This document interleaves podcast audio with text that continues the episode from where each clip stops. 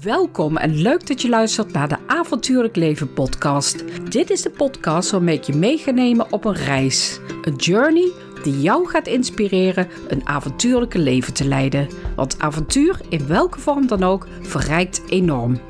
Deze podcast geeft je inspiratie om uit je comfortzone te kruipen en je grenzen op te zoeken. Daarnaast hoor je hier verhalen van mensen met een avontuurlijke mindset die door allerlei soorten uitdagingen en onzekerheden aan te gaan een intenser, bijzonderder, creatiever en wijzer leven leiden. Mensen die ook nog eens dankzij hun open blik en gedurfde houding iets weten te betekenen voor de wereld. Ik ben je host, Brigitte Ars. Ik ben expert op het gebied van avontuur en avontuurlijke mindset. In het dagelijks leven ben ik trainer en auteur en ik run het platform Alice Goes Wild over avontuurlijk leven. Dus wil ook jij het avontuur aangaan? Blijf dan luisteren.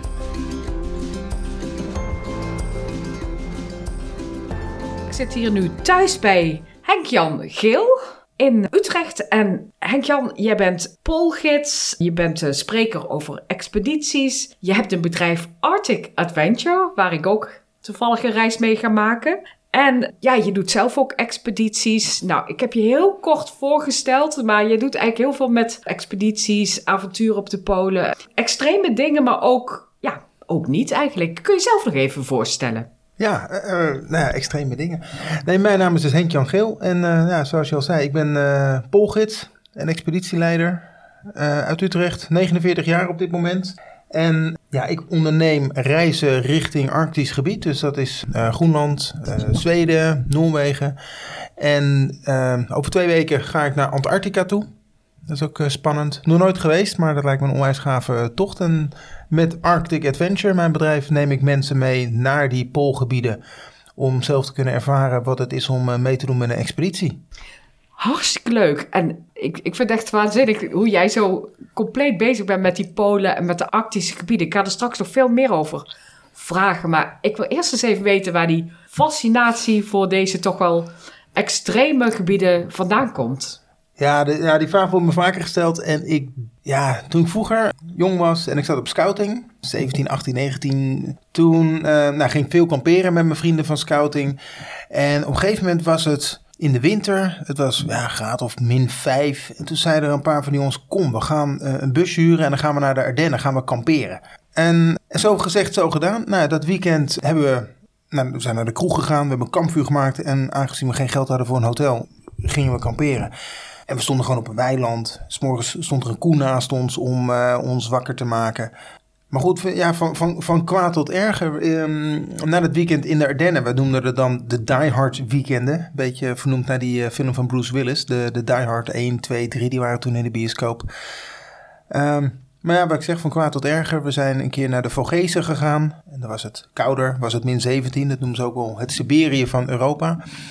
En ik merkte wel dat er steeds minder vrienden van me meegingen. Ik vond het nog steeds wel leuk. Alleen, ja, iemand anders vond het veel te koud, dat min 17. De ander die, die kreeg een vriendin. Iemand anders ging, uh, die kreeg een baan, kon minder vrij krijgen. Maar ik denk in het begin is het eigenlijk ontstaan door een beetje, ja, toch stoerdoenerij. Uh, een toffe tocht. En als je dan weer terugkomt van die ontbering, heb je gewoon een gaaf verhaal in de kroeg. En dan, uh, ja, zo is het een beetje begonnen. Dus toen was het eigenlijk nog gewoon met een groep vrienden. Hoe ben je dan uiteindelijk bijgekomen dus? Of ja, zo is het begonnen zeg je. Maar hoe, hoe is je weg verder gegaan om dit te gaan organiseren? En ja. wat, wat doe je eigenlijk? Ja, wat doe ik eigenlijk? Hoe is de weg verder gegaan? Uh, het wordt een hele lange podcast als ik het allemaal ga vertellen. Dus ik ga je de samenvatting geven. Nee, ik heb... Uh, nou goed, de, de, de was er dus bij het Siberië van Europa. En het was ook een beetje in de tijd van de grote expedities van Ronald Naar. Ronald Naar, nou, die is uh, jaren geleden overleden, dus nu doet hij geen expedities meer. Maar toen de tijd was de 7-Up K2-expeditie, die was op televisie. Een grote expeditie, beklimming van de K2-berg en um, gesponsord door 7-Up. Dat was op televisie, het stond in mijn ogen overal in het nieuws en in de krant. En ik had zoiets van, wauw, dat, dat wil ik ook wel eens. Een grote expeditie, de de, nou, weet ik veel welke sponsor en dan een ander uh, gebied erop. En dat wil ik dan organiseren of ik wil mee. Dat, en, en dan wil ik ook op televisie komen. Uh, ja, dat, dat lijkt me gaaf. Het was ook in de tijd dat ik wel boeken las over Zuidpool-expedities. Ik heb ooit een keer een boek gelezen over de overwintering op Nova Zembla van uh, Willem Barens. En ik denk dat daar ook wel een beetje een zaadje is geplant. Dus ik kan nog niet zeggen van nou, het is een moment geweest. En vanuit dat moment is het heel organisch doorgegroeid tot wat ik nu doe en waar ik nu ben. Maar allemaal kleine, kleine incidenten. Ja, incidenten. Leuke incidenten. Maar dat, ja, daar is het uh, zaadje wel geplant. Zo met zo'n zo'n ja, grote commerciële expedities. En in 2008 heb ik met uh, vijf vrienden Groenland overgestoken. En dat hebben we volledig zelf georganiseerd. En ja, we zijn met een vijfdelige serie op televisie geweest. We hebben sponsors gekregen. Uh, was een grote kledingsponsor van ons. Een uh, ja, we hebben, we er lezingen over gegeven. Het was een grote expeditie. Ik vond het echt waanzinnig om te doen. En hoe lang duurde die expeditie door Groenland? Nou, dat was een expeditie van oost ja, naar west, hè? Het was, uh, ja. ja. in dit geval gingen we van west naar oost. Maar Van goed, de, oost. de, de afstand tussen west en oost en oost-west is exact hetzelfde. Ja, dat lijkt me ook wel. Nee, het was 600 kilometer ongeveer, 580. En we hebben er uh, 31 dagen over gedaan toen. Dus dan doe je een Nou. afstand van ongeveer 20 kilometer per dag. Ja. En de expeditie zelf, de, de uitvoering van de expeditie duurde een maand en de voorbereiding duurde twee jaar. Dus we zijn er gewoon ruim twee jaar mee bezig geweest. En ja, dat, dat, ging met vallen en opstaan, dingen uitzoeken, maar wel onwijs gaaf om uiteindelijk zo'n expeditie te volbrengen. En na die expeditie over Groenland heb ik af en toe een lezing erover ge- gegeven, over nou, dat hele expeditietraject. En iedere lezing kwamen er wel mensen naar me toe die zeiden van, "Henk Jan, wauw, wat gaaf, kan ik een keer met je mee? En die vraag werd zo vaak gesteld dat ik dacht van, weet je wat, ik ga het gewoon één keer organiseren en dan kan je zien hoe vervelend het is en dat die kou helemaal niet leuk is en dan ben ik van die vraag af. Ehm, dus ik heb het één keer georganiseerd, gingen er vijf mensen mee. Komend jaar gaan er met al mijn tochten 100 mensen mee, dus ik ben helemaal niet van die vraag af. mensen vinden het hartstikke leuk. Dus dat is, eh, ja, zo, zo is Arctic Adventure eigenlijk ontstaan door, ja, eh, expedities organiseren. Ik noem dat Expedition Experiences Ja. een kleinschalige expeditie van een, van een week of van twee weken. Je hoeft echt niet Groenland over te steken om te ervaren wat het is om in een tent te slapen en met een slee door een wit landschap heen te trekken. Uh, dus zo is Arctic Adventure eigenlijk ontstaan. En ja, ik doe nog steeds expedities waarbij ik Groenland oversteek, maar de meeste mensen vinden een week Noorwegen net zo fantastisch. ja, want ook daar heb je expedities. In Zweden heb je expedities. Ja, ik heb uh, tochten in Zweden, in Noorwegen, op Groenland. Uh, maar ook kaart- en kompas oriëntatiecursussen hier bij mij in de achtertuin. In Amelisweert, zoals het park uh, hier heet. Ja. En over anderhalve week ga ik naar Antarctica toe. Ja, en dat zijn dan wel weer uh, grote, grote expedities. Daar Dat ben ik al weer- lang Ja. mee bezig om dat voor te bereiden. En, en wat ga je in Antarctica doen? Ik ga in Antarctica een expeditie gidsen. We zijn met een heel klein team. We zijn in totaal met z'n tweeën. En uh, het is eigenlijk een discovery tour. Dus het is niet dat we zeggen van nou we gaan precies naar de Zuidpool. Of we moeten precies zoveel kilometer afleggen. We beginnen aan de rand van Antarctica, aan de kant van uh, Zuid-Afrika. En de basis die er is wordt gerund door de Russen. Dat noemen ze Novo Base. Novo is de afkorting voor een hele ingewikkelde Russische naam. Um, die ik nu nog steeds niet weet. Maar als je Novo Base zegt, dan, dan kom je wel op dat vliegveld uh, terecht. En vanaf dat vliegveld gaan we een afstand uh, afleggen van ongeveer 120 kilometer. Naar een ander tijdelijk vliegveld, waarvan we weer worden opgepikt. En we willen dat met de vliegers gaan afleggen. Als de wind heel goed gaat, staat en het gaat ons echt wat dat betreft letterlijk voor de wind, dan kunnen we die afstand, als alles mee zit, in één dag afleggen. Maar als de wind de verkeerde kant op blaast en we moeten manholen, dat is een slee voort trekken met al je spullen erin. Uh, dus eigenlijk uh, een soort langlaufen met een slee aan. Dan kan het zes dagen duren of zeven dagen duren voordat we die afstand hebben afgelegd. We willen nog een dag naar de keizerspingwings uh, gaan. En we hebben nog wat tijd over om daar nog wel wat, uh, ja, wat, wat bergen te, be, te bezoeken. En uh, een aantal mooie dagtochten te maken. Nou, klinkt heel fascinerend, die reis. Ja, Ja, als je, als je kijkt naar die andere expedities die je aanbiedt in de Zweden en Noorwegen, die lopen dus goed. Ja. Die zijn makkelijker in te stappen, om het zo maar te zeggen, dan, dan waar jij nu naartoe gaat. ja? En- ik heb mijn expedities heb ik opgedeeld in verschillende niveaus. En ik noem die niveaus, die noem ik labels. Ik heb vier labels en die heb ik gekoppeld aan een kleur. De kleur is um, de green label. Dat zijn eigenlijk activiteiten die je nodig hebt om een expeditie te kunnen doen. Waaronder bijvoorbeeld die kaart- en kompas workshop in Amelisweert. En er zijn gewoon activiteiten die iedereen mee kan doen. De tochten die beginnen bij de blue label. Dat is een goede beginnerstocht voor eigenlijk iedereen met een redelijke basisconditie. Dus als jij zegt, nou, ik kan vijf kilometer wandelen met een rugzak van vijf kilo op mijn rug. En daarna ben ik eigenlijk nog prima fris en fruitig. En dat kan ik een paar dagen achter elkaar doen. Prima. Dan kun je eigenlijk qua conditie mee met een, met een Blue Label tocht. Daarna heb ik de Red Label expedities. Die zijn iets pittiger. En dat komt omdat die expedities, de dagafstanden die we afleggen, zijn ietsje meer. En de duur van de tocht is langer, waardoor je wat meer eten mee moet nemen. En dus de slee die je voortrekt wat zwaarder is. Dus het, het telt allemaal bij elkaar op. En als, ja, als hoogtepunt, althans ik zie het als hoogtepunt, zijn de Black Label expedities. En dat zijn echt expedities waarbij we naar de Zuidpool toe gaan, de Noordpool aandoen uh, of Groenland oversteken. Dus het zijn echt langdurige tochten die zowel mentaal als fysiek wel heel veel van je vragen. Ik zeg niet dat ze het uiterste van je vragen, maar je moet je er wel op voorbereiden op dat soort, uh, op dat soort ja, black label expedities. En ik zie dat de meeste deelnemers gaan mee met of een blue label of een red label uh, tocht. En dan gaan we onwijs gave tijd hebben in of Noorwegen of in Zweden. En het leuke ervan vind ik wel, het, ik noem het Expedition Experiences, omdat de spullen die we gebruiken, zowel in Noorwegen als in Zweden, zijn exact hetzelfde wat we ook gebruiken op Groenland en op de Zuidpool. Dus het is, je, het is gewoon copy-paste. Als ik in Zweden zit en je geeft mij meer eten mee, dan kan ik zo met exact hetzelfde spul kan ik Groenland oversteken. Dus het is niet zo dat ik dan opeens denk nou ja, weet je wat, we gaan naar Zweden. Ik doe een minderwaardige tent. Nee, je hebt gewoon de tent die ik ook op Groenland gebruik. Dus je werkt met exact, ja, gewoon met de expeditiespullen. Het is gewoon echt. En min 20 in Zweden, dat is net zo koud als min 20 in Groenland hoor. Het is gewoon goed koud.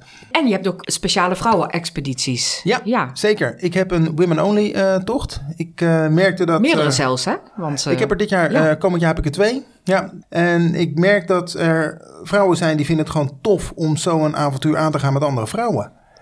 Er zijn ook genoeg vrouwen die zeggen van nou, ik vind het prima als de mannen bij zitten. Maar uh, zo'n tocht met alleen maar vrouwen. Ik ben dan ook niet de gids, maar Karin Sloven is uh, de gids. Ja, ik ken haar ook. Ze is wel eens in een van mijn workshops oh, geweest. Heel nou, leuk. Nou, kijk, ja. kijk aan. Ja, nee, dus Karin Sloven is de gids. En dan gaan er zeven vrouwen op pad. En uh, ja, gewoon echt een, een echte expeditie. En het enige verschil met een, een andere expeditie is eigenlijk dat er geen mannen bij zitten. Maar voor de rest, ja, je moet nog steeds slapen in de tent. Je gaat nog steeds sneeuw smelten om je eten te maken. Je gaat nog steeds met de huskies erop uit. Dus je doet exact hetzelfde als andere tochten. De afstanden zijn ook hetzelfde. Alleen de samenstelling van het team is anders. Ja, nou, het lijkt me fantastisch ook. Uh, ja, beide reizen hoor. Ja. Of gemengde reis of, of de women only. Ja, ik kan niks zeggen over de women only. Ik ben er nog nooit bij geweest. Nee, nee, nee precies. Ja. Nee, maar ik hoorde wel van Karen dat het echt hele leuke expedities zijn. Dus wat zijn de reacties van de deelnemers? Hebben ze nou zoiets van, nou, dit is echt een, een life-changing experience om mee te gaan? Ja, van, van alles en nog wat. Er zijn mensen die gaan mee en die zeggen, joh en Jan, ik vond het een mooie ervaring, maar nooit weer. Prima. En er zijn mensen die gaan nu al. Ik heb één persoon die gaat nu al voor de vierde keer met een tocht van Arctic Adventure mee. Dus ja, dat, dat, is, uh, dat is ook mogelijk.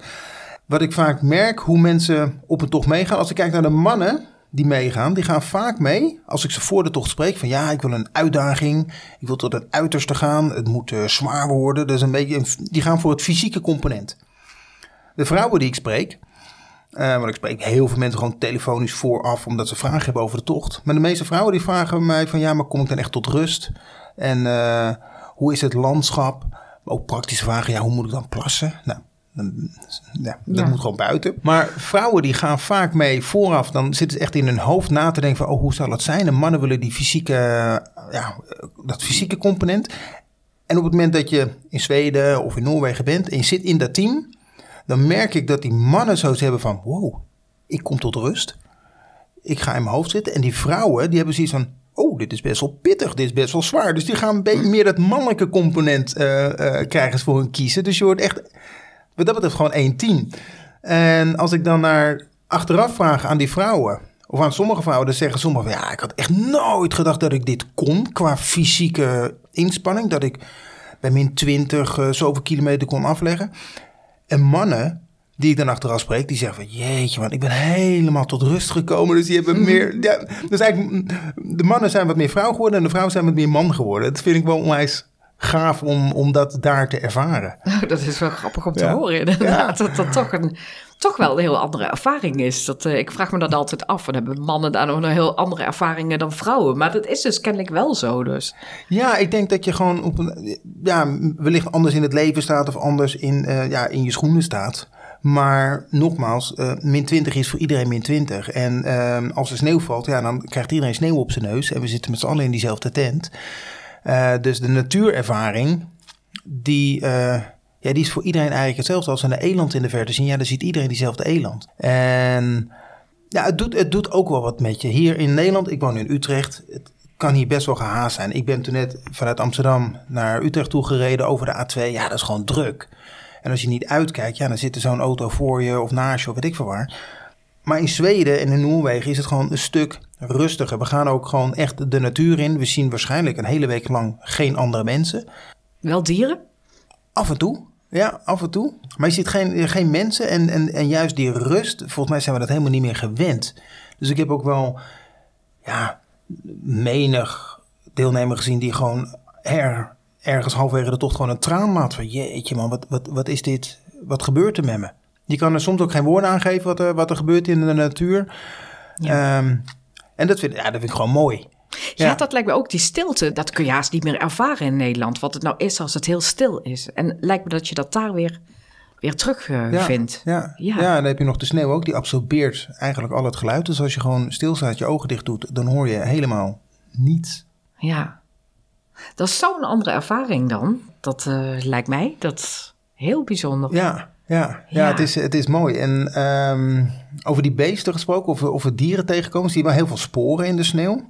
En af en toe schrikt er een, een riepan, dat is een, een sneeuwhoen die, die uh, schrikt op. En een paar jaar geleden kwamen we, een beetje uh, op 300 meter afstand van de bosrand, zagen we een eland met een elandenjong uh, daarachter. En die keek ons gewoon aan. En ik zag hem en ik wees naar de rest van de groep jongens. Kijk, hier links zie je een eland. En uh, die stond er waarschijnlijk al een tijdje gewoon ons aan te kijken. En ik ben in de stellige overtuiging dat die, de dieren, die weten dat wij in, in dat gebied zijn. Die, die op een of andere manier voelen ze dat. En ik zeg tijdens mijn tocht van ja, de dieren, ze zijn er en je ziet ze niet omdat de dieren zich niet laten zien. Maar op het moment dat jij qua energie gelijk staat aan de natuur, dus dat energietraining of zo, of de, de, de, flow eigenlijk gelijk is aan die als, als de natuur, dan laat het wild zich zien. Dus ook die, die eland, die had ons al lang gespot. Maar op het moment dat wij nog druk bezig zijn met, oh het is koud en waar is mijn slee en uh, oh ik heb honger en best wel zwaar dan zijn we te gestrest. En heeft zo'n eland ook van zoiets van, nou, maar zitten. Ik, ik laat me niet zien. Maar op het moment dat je één wordt met de natuur, en dat is mijn overtuiging, dan denk ik dat het wild zich ook laat zien. Dus die eland, die liet zich daar zien. En magisch. Ja, zo'n groot beest. Ja, helemaal te gek. Geweldig. En in Groenland heb je daar Ja, heb je daar ijsberen? Ja, je ijsberen. Die wil je dan niet... Ik zit even te denken, ja, wat, wat, hoe, ja, heb je dat, ooit... Leuk, brug, leuk bruggetje. Nee, dan wil je niet eens zijn met de natuur. Want, nee, nee zo'n ijsbeer... Ben je ja, ijsberen tegengekomen? Ik ben nog nooit een ijsbeer oh, tegengekomen. Okay. Dus nee. die kans nee, is wel klein, dus... Ja. ja, die kans is klein. Alleen ijsberen die zijn niet bang voor mensen. Die hebben wat dat betreft ja, geen natuurlijke vijanden. Ja. En die zijn wel heel nieuwsgierig. Dus als er een ijsbeer is, ja, als ik Groenland oversteek, moet ik ook altijd een geweer meenemen. Ja.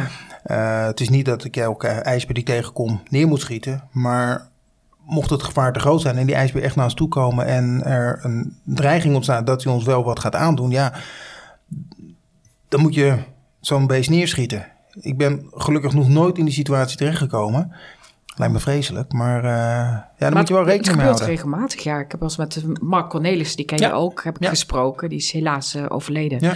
Maar die vertelde dat hij wel uh, oog in oog met een ijsbeer heeft gestaan. Ja, dus, er zijn meerdere mensen. Ja, Dixie Dansekoer ook. Ook overleden, maar die heeft ook mm. oog in oog met een ijsbeer gestaan. Ja. ja. Zijn jouw expedities in principe veilig? Ja en, en, en nee. Um, min 20 is voor iedereen, als je niet goed oplet, kan heel vervelend zijn. En met niet goed opletten bedoel ik als je niet goed op je vingers let. Of goed op je oren, je neus of je tenen let. Dus als je, het, als je denkt, oh ik heb koude tenen, weet je wat, ik loop nog even een uurtje door. Het kan zijn dat binnen een uurtje, als je dan niet even je tenen checkt of het warm wordt, um, dat, ja, dat je bevriezingsverschijnselen krijgt. Dat gebeurt met mij, dat gebeurt met jou, dat kan met iedereen gebeuren. Dus hetzelfde met, met handschoenen aantrekken. Uh, ja, als je er niet op let, dan uh, kan je bevriezingsverschijnselen krijgen. Om het veilig te maken, heb ik voordat wij überhaupt Nederland verlaten, heb ik een check van alle materialen die de deelnemers meenemen. Dus uh, ik zorg met Arctic Adventure voor het gros van de materialen. Ik zorg voor onder andere een hele goede slaapzak, expeditieslaapzak, dat je het s'avonds warm hebt. Ik zorg voor het eten, de tent, de skis, alle spullen die ja, uh, specialistisch zijn en ook wel duur zijn. Het enige wat de deelnemers moeten regelen is hun eigen kleding. En er is voordat we dus vertrekken een bijeenkomst waarbij ik ook de kleding check. En dan ga ik gewoon kijken van oké, dit is goed, dit is goed. Dit is misschien wat minder goed. Ik zou nog eventjes naar een buitensportwinkel gaan om een, een lange onderbroek te kopen. Of kijk nog eens naar je handschoenen. Dus voor die tijd uh, check ik dat. Tijdens de tocht werken we met een buddy systeem. Dus je bent gekoppeld elke dag aan iemand anders, een andere persoon in het team. En dan check je elkaar na iedere pauze van hey, uh, hoe gaat het met je? Uh, is al je kleding nog op orde? Is er niet, als het heel erg hard waait, een kier onder je sneeuwbril? Hoe gaat het met je handen? Zijn is al je kleding droog? Um, heb je gegeten en heb je gedronken? Dus we checken elkaar regelmatig, gewoon om een probleem voor te zijn. Mocht er nu wel een probleem uh, zijn, en een probleem kan zijn dat iemand valt en pijn krijgt aan zijn knie, dat kan hier in de Veluwe gebeuren. Dat gebeurt ook in Zweden. Um, de gidsen die meegaan, die hebben een buitensport-EBO-opleiding. Ik kom net terug vanuit Wales voor de Wilderness First Responder opleiding. Dus echt een geavanceerde buitensport-EBO-opleiding. We hebben altijd een satelliettelefoon bij ons. En dus we kunnen altijd, ook in gebieden met gewoon telefoondekking, kunnen we altijd contact opnemen met, nou, laat ik het zo zeggen, 1 en 2 bergreddingsdiensten. Om uh, of om een backup te vragen van hey, we hebben dit, wat vinden jullie ervan? Of om een sneeuwscooter uh, te halen. En de tochten die we doen, dat zijn dan de Blue Label en de Red Label tochten, die zijn wel in, nou ja, ik, wil niet zeggen in de bewoonde omgeving, maar in de, in de bereikbaarheid van bergreddingsdiensten. Voor een tocht naar de Zuidpool of Groenland is het, uh, is het anders. Dan kan een redding net even wat langer duren, maar ook daar hebben we een satelliettelefoon bij ons. Dus uh, ja, het kan gevaarlijk zijn, maar ja, dat is hetzelfde als dat je uh, door Utrecht heen gaat fietsen. Als je niet goed links en rechts kijkt en je gaat door het rode licht heen en je houdt je dus niet aan de spelregels. Precies, ja. Dan kan het ook gevaarlijk zijn, maar we letten heel goed op elkaar. Ja, je moet je aan de regels houden, aan de voorschriften en dan is het in principe veilig. Ja, en er gaat altijd een gids mee. En de reden ook omdat er een gids mee gaat, is dit voor de meeste deelnemers is de kou is een nieuwe ervaring. En die gids, die heeft dit vaker gedaan, dus die weet waar hij op moet letten. De gids weet van nou, je moet minimaal overdag 2 liter water drinken. Want dat zorgt ervoor dat je minder snel last krijgt van bevriezingsverschijnselen. Als je als leek naar buiten gaat en je denkt van nou ja, ik heb geen dorst, dus ik drink nog niks. Ja, dat kan één dag, maar als je een week weg bent, kan dat potentieel gevaarlijk worden. Hm. Dus er is altijd een gids mee die uh, alles goed in de gaten houdt. Een lokale gids is dat dan? Nee, ja. een Nederlandse gids. Nederlandse. Dus uh, Karen Slopen voor de ja. damesexpeditie. Ik ga mee met heel veel andere uh, tochten, maar er zijn ook uh, drie andere gidsen die tochten van Arctic Adventure begeleiden. Ik ga ook met een reis van jou mee. Ja, dat is een heel ander soort reis eigenlijk. Dat is naar de Sami-markt in Jokmok. Klopt, ja. Heel andere reis. Hoe kom je daar ineens bij? Kun je er iets over vertellen? Want ja. een paar jaar geleden heb ik over die markt gehoord van de Sami. Hij schijnt al honderden jaren te bestaan, begrijp ik heel bijzonder. Het is ook wel soms een beetje toeristisch, maar het is ook wel heel erg authentiek, begrijp ik nog. Ja, nou, die, die, die reis naar de samenmarkt, ja, ik vind hem fantastisch. Uh, ik ben een paar jaar geleden ben ik er geweest, samen met mijn moeder. En het was, ja, het was, het was werelds. De Sami-markt, dat is een jaarmarkt. Die is uh, ieder jaar en die is in het eerste weekend van februari zodat het echt goed koud is. En die jaarmarkt die bestaat al meer dan 400 jaar. En de reden waarom de Sami samenkomen is omdat in de winter is eigenlijk hun, ja, hun, hun off-season. In het voorjaar zijn ze met de rendieren bezig, in het najaar zijn ze met de rendieren bezig, maar in de winter niet. En dan komen de Sami vanuit de hele omstreken, en dat is zover als Finland, Noord-Zweden, uh, Noorwegen, die komen naar Jokmok uh, om daar te handelen. En traditioneel is het huiden handelen, vlees handelen, uh, zilverwaren handelen. En die jaarmarkt is ieder jaar doorgegaan. Eén jaar niet, en dat was afgelopen jaar in verband met corona. Maar voor de rest is het al meer dan 400 jaar. Elk jaar, het eerste weekend van februari, is die Sami-markt daar. ja, hij is wel wat toeristischer geworden, maar het gros is nog steeds de lokale Sami die daar hun eigen spullen verhandelen. En je ziet er ook de meest prachtige klederdrachten. Dat is weer een hoogtijdag waarop de Sami hun klederdracht kunnen aantrekken. En iedere ja, streek of gemeente, iedere streek in Lapland, uh, wat zich dus uitstrekt vanaf Noorwegen tot eigenlijk tot aan het, het Kola-peninsula in Rusland. Dat is allemaal Lapland. Daar wonen de Lappen, de Sami. Elke streek heeft zijn eigen klederdracht. En dat zie je daar ook fantastische ja, uniformen zijn het niet, maar fantastische klederdracht die die, die mannen en vrouwen aan hebben. Ja, het is ook wel bijzonder, want ik begrijp ook al dat het een beetje een uitstervende cultuur is van de ene kant. Of tenminste, als je kijkt naar hun religie en hun muziek. En is het ook weer een manier om het te laten opleven? Of, ja, uh... ik, denk, ik denk het ook. Kijk, uh, exacte details weet ik er niet van, maar uh, de, de, de Zweden, de, laat ik het zo zeggen, de Zweden uit Stockholm en de Zweedse regering heeft er heel veel aan gedaan om de Sami eigenlijk, ik weet niet of ik mag zeggen, uit te roeien, maar dat klinkt heel erg uh, uh, negatief, maar de kop, in, de ja, kop nee, in te drukken. De, religie, ja, nou, alles wat met Sami te maken heeft, om dat weg te duwen. En ik merk wel dat de laatste jaren is er een opleving van... hé, hey, dit is ook een onderdeel van Zweden, de Sami. Een eh, authentiek volk wat in het noorden van Scandinavië leeft. En ook de Sami's zelf, die zijn wat meer voor hun eigen rechten opgekomen. Eh, worden minder onderdrukt of nou, in ieder geval niet publiekelijk onderdrukt. Ehm, en er, zijn ook, eh, er is een Sami-parlement. Je kunt daar de taal leren. Er, is, er zijn workshops. ehm, er is Sami-muziek. Ik merk wel dat er meer en meer aandacht gegeven wordt aan het feit dat, die Sami daar ook al duizenden jaren leven. En ja, dat de, de Zweedse overheid dan jaren geleden, hoor, eh, dat er honderd jaar geleden opeens kwam en zei: hey, eh, ik zie hier ijzer in de grond liggen. Dat is van ons. Ja, die Sami die hadden ziet, ja, wacht even, wij lopen hier gewoon rond met rendieren. Ehm wij hebben geen grenzen, maar ja, hetzelfde had je natuurlijk in Amerika met, het, eh, met de kolonisatie. En dat er opeens ontzettend veel Indianen zeiden van, hey, wat is hier aan de hand? Hoezo een grens trekken bij, Texas? Eh, wat is dat voor geks? Ja, Maar eh, nee, de Sami, het is wel, eh, en ik vind het gelukkig hoor, ik vind het fijn dat iedereen weer die diversiteit kan, eh, kan hebben. Eh, en zo'n Sami-markt, ja, die draagt er wel aan bij om dat weer eh, verder kenbaar te maken. En wat heeft jou doen besluiten dan om deze reis ook op te nemen in... want de rest dat zijn echte activiteiten. Ja, de- ja, klopt. Deze reis is echt een buitenbeentje in, nou, als ik het assortiment mag noemen, in mijn assortiment. Ook omdat je niet in de tent slaapt. Het is, eh, maar ik vind het gewoon leuk. Ja, Arctic Venture is mijn bedrijf, dus als ik iets leuk vind, dan mag ik het gewoon eh, aanbieden. Hetzelfde, ik heb dit jaar heb ik eh, een ouder-kindtocht. We slapen ook niet in een tent. Maar dan doen we hele leuke activiteiten met hun ouders en hun kinderen. Mijn zoon is 14, dus ik had zoiets, hey, ik wil ook iets leuks met mijn zoon doen. Het Ja. is mijn eigen bedrijf, dus ik regel een ouder-kindweek. En waar, waar heb je dat geregeld? Dat heb ik in Kiruna geregeld. En eh, dan gaan we dus wel naar het gebied waar het heel koud kan zijn. Maar we gaan op een elandensafari. We gaan naar het IJsseltel toe. We gaan in de grootste ijzermijn van Europa kijken. Namelijk de, de ijzermijn in Kiruna. We gaan met een hondenslede erop uit. Eh, we gaan een iglo bouwen. En als de kinderen dat willen, kunnen ze erin blijven slapen.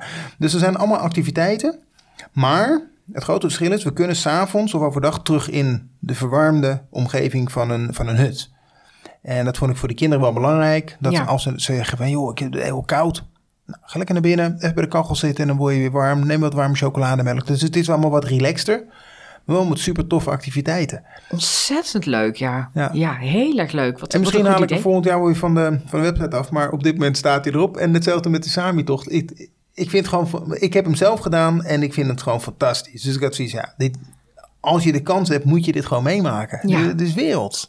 Ja, dat, eh, dat lijkt me ook. Dat is echt heel bijzonder. Je hebt dan echt over een heel bijzondere activiteit, zo'n Sami-markt. Ja. Dat Ja. is toch anders Ja, en je- dan is de, de reis is dan meer dan de Sami-markt. Want je gaat Ja. ook nog een, een workshop doen met eh, lokaal eh, eten. Je gaat naar een, een Sami-dame toe die daar rendieren houdt.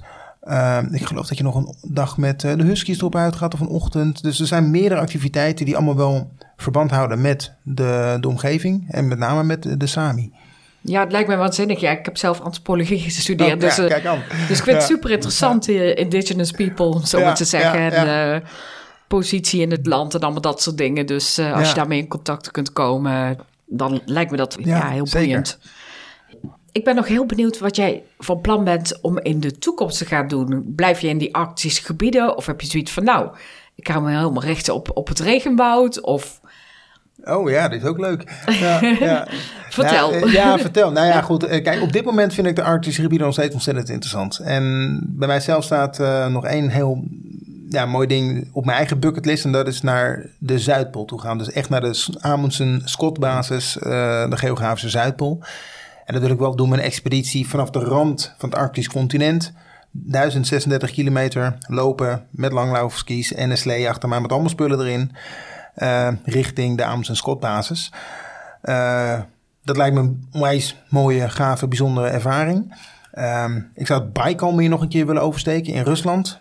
En ehm, ik ben nu samen met Arctic Adventure bezig om meerdere gidsen aan Arctic Adventure te verbinden. Zoals ik net zei, ik heb nu nou, Karin Sloven dan. En dan zijn er nog drie andere gidsen die tochten voor mij kunnen gidsen. Dus in totaal zijn er dan vier gidsen. En het zou zomaar kunnen zijn dat ik dan volgend jaar zeg oké, ik heb nu een aantal tochten een keer zelf gegidst. Ik geef nu de kans aan een andere gids om eh, zo'n tocht eh, te gidsen. Want dat is ook voor hun een, ja, een, mooie, een mooie ervaring en, en mooie tochten. Maar dat, dan speel ik mezelf weer vrij om andere gebieden te, te ontdekken. Dus het Baikalmeer, de Zuidpool, ehm, helemaal Noord, eh Finnmark in Noord-Noorwegen wil ik, wil ik oversteken. En ja, het regenwoud, waarom niet? Ehm, kijk, nu vind ik dit leuk. Misschien dat ik over tien jaar wel zoiets heb van, oh man, pff, ik wil eens naar een warm gebied toe. Nou, dan, eh, maar dat zien we over tien jaar wel weer. Op dit moment vind ik dit nog steeds eh, ja, super tof om, eh, om te doen. Ja, misschien dan nog een vraag. Wat betekent avontuur eigenlijk voor jou? Jeetje, wat betekent avontuur eigenlijk voor mij? Ehm, ik denk dat avontuur voor mij betekent dat ik iets doe wat ik spannend vind en het toch ga doen. En ik merk dat ik, eh, als ik dingen spannend vind, dat ik dan ja, een soort eh, ja, lichte buikpijn krijg of maagpijn krijg. En dat is niet altijd even leuk. Dus bijvoorbeeld ja, met Arctic Adventure, wat ik nu heel spannend vind en wat ik een heel avontuur vind, is dat er komend jaar gaan er 100 deelnemers met Ar- Arctic Adventure mee. Ik kan ze niet allemaal zelf meer gidsen, dus ik moet dingen uit handen geven. En ik vind het lastig om dingen uit handen te geven. En ik merk dat dat is ook voor mij een avontuur. En dat is dan een zakelijk avontuur. Ja. Maar naar een nieuw gebied toe gaan vind ik ook een avontuur. Want ik weet niet wat ik daar kan verwachten. Nu vind ik naar een nieuw sneeuwgebied gaan minder avontuur. Omdat ik weet, nou ja, ik heb een goede slaapzak, ik heb eten, ik heb een slee. eh, ik red het wel. Maar als je tegen mij zegt, Henk-Jan, kom, ga mee naar de Sahara. Wow, dat lijkt me een... eh, Ja, dan ga ik toch wel... Dat lijkt me een heel avontuur om dat dan aan te gaan. Dat is weer een heel ander gebied natuurlijk. Dus Een super ander in- gebied. En daar Ja. heb ik dus ook geen kennis van. Nee. En dan, en ik merk, dan vind ik het wel spannend. Ehm, terwijl, ja, een, een nieuwe tocht in, in Zweden. Ik draai mijn hand er bij wijze van spreken niet, eh, niet voor om. Ehm, maar iets, die iets doen wat ik heel graag wil. Wat ik toch spannend vind. En het spannende kan dan zijn van, joh, eh, kan ik het wel? Of eh, eh, heb ik de goede spullen ervoor? Nou ja, vaak is meer kennis belangrijker dan je spullen. Maar dat hele traject, dat vind ik wel, eh, ja, dat vind ik avontuur. En vaak wel leuk, ja. Ja, ik hou wel van nieuwe dingen. Nou, je vertelt natuurlijk wat je allemaal doet tijdens je expedities. Maar ben je nou ook avontuurlijk in je dagelijks leven? Ben ik avontuurlijk in mijn dagelijks leven? Jeetje, ja, als je dat mijn vrouw vraagt, dan zal, zal ze wel ja antwoorden. Maar, Of is dat echt iets voor- vraag? ben ik avontuurlijk in mijn dagelijks leven? Ja, ik, ik, ik denk het eh, op, op, op, ja, op dingetjes wel. Ik merk dat ik vaak als, als het, het, het, eh, het iedereen naar rechts gaat, dan wil ik altijd wel eventjes naar links kijken of zo. In een museum, als ik dan eh, een deur dicht zie, dan ga ik toch in die deurklink even trekken, kijken of die open kan en wat er achter die deur zit. Dus ja, het is microniveau, maar het houdt mijzelf wel scherp om, om toch eens eventjes verder te kijken. Eh, als er iets niet kan, omdat dan de regels zijn van ja, het kan niet, ja, dan ga ik kijken, ja, maar kan het misschien op een andere manier wel? Dus ja, ik, als avontuurlijk is, ben je onderzoekend, dan kan ik zeggen ja, ik ben onderzoekend. Ik hou van onderzoek en met het avontuur dat ik niet weet waar het onderzoek op eindigt. Nou, dat lijkt me een hele leuke afsluiter. Super bedankt. Graag gedaan. Leuk dat ik je heb eh, gesproken en heel veel succes met je expedities. Dankjewel. Superleuk dat je hebt geluisterd. Wist je trouwens dat je heel eenvoudig een review kunt achterlaten? Ga naar de app van je podcast en laat daar een review achter. Wil je voortaan alle afleveringen volgen? Abonneer je dan via je app. Vind je deze podcast interessant of ken je iemand die ook een avontuurlijk leven wilt leiden en het verschil wil maken? Of geïnteresseerd is in avontuurlijke denkers? Dan waardeer ik het als je deze podcast deelt of doorstuurt. Dat kan via de app waarin je deze podcast beluistert.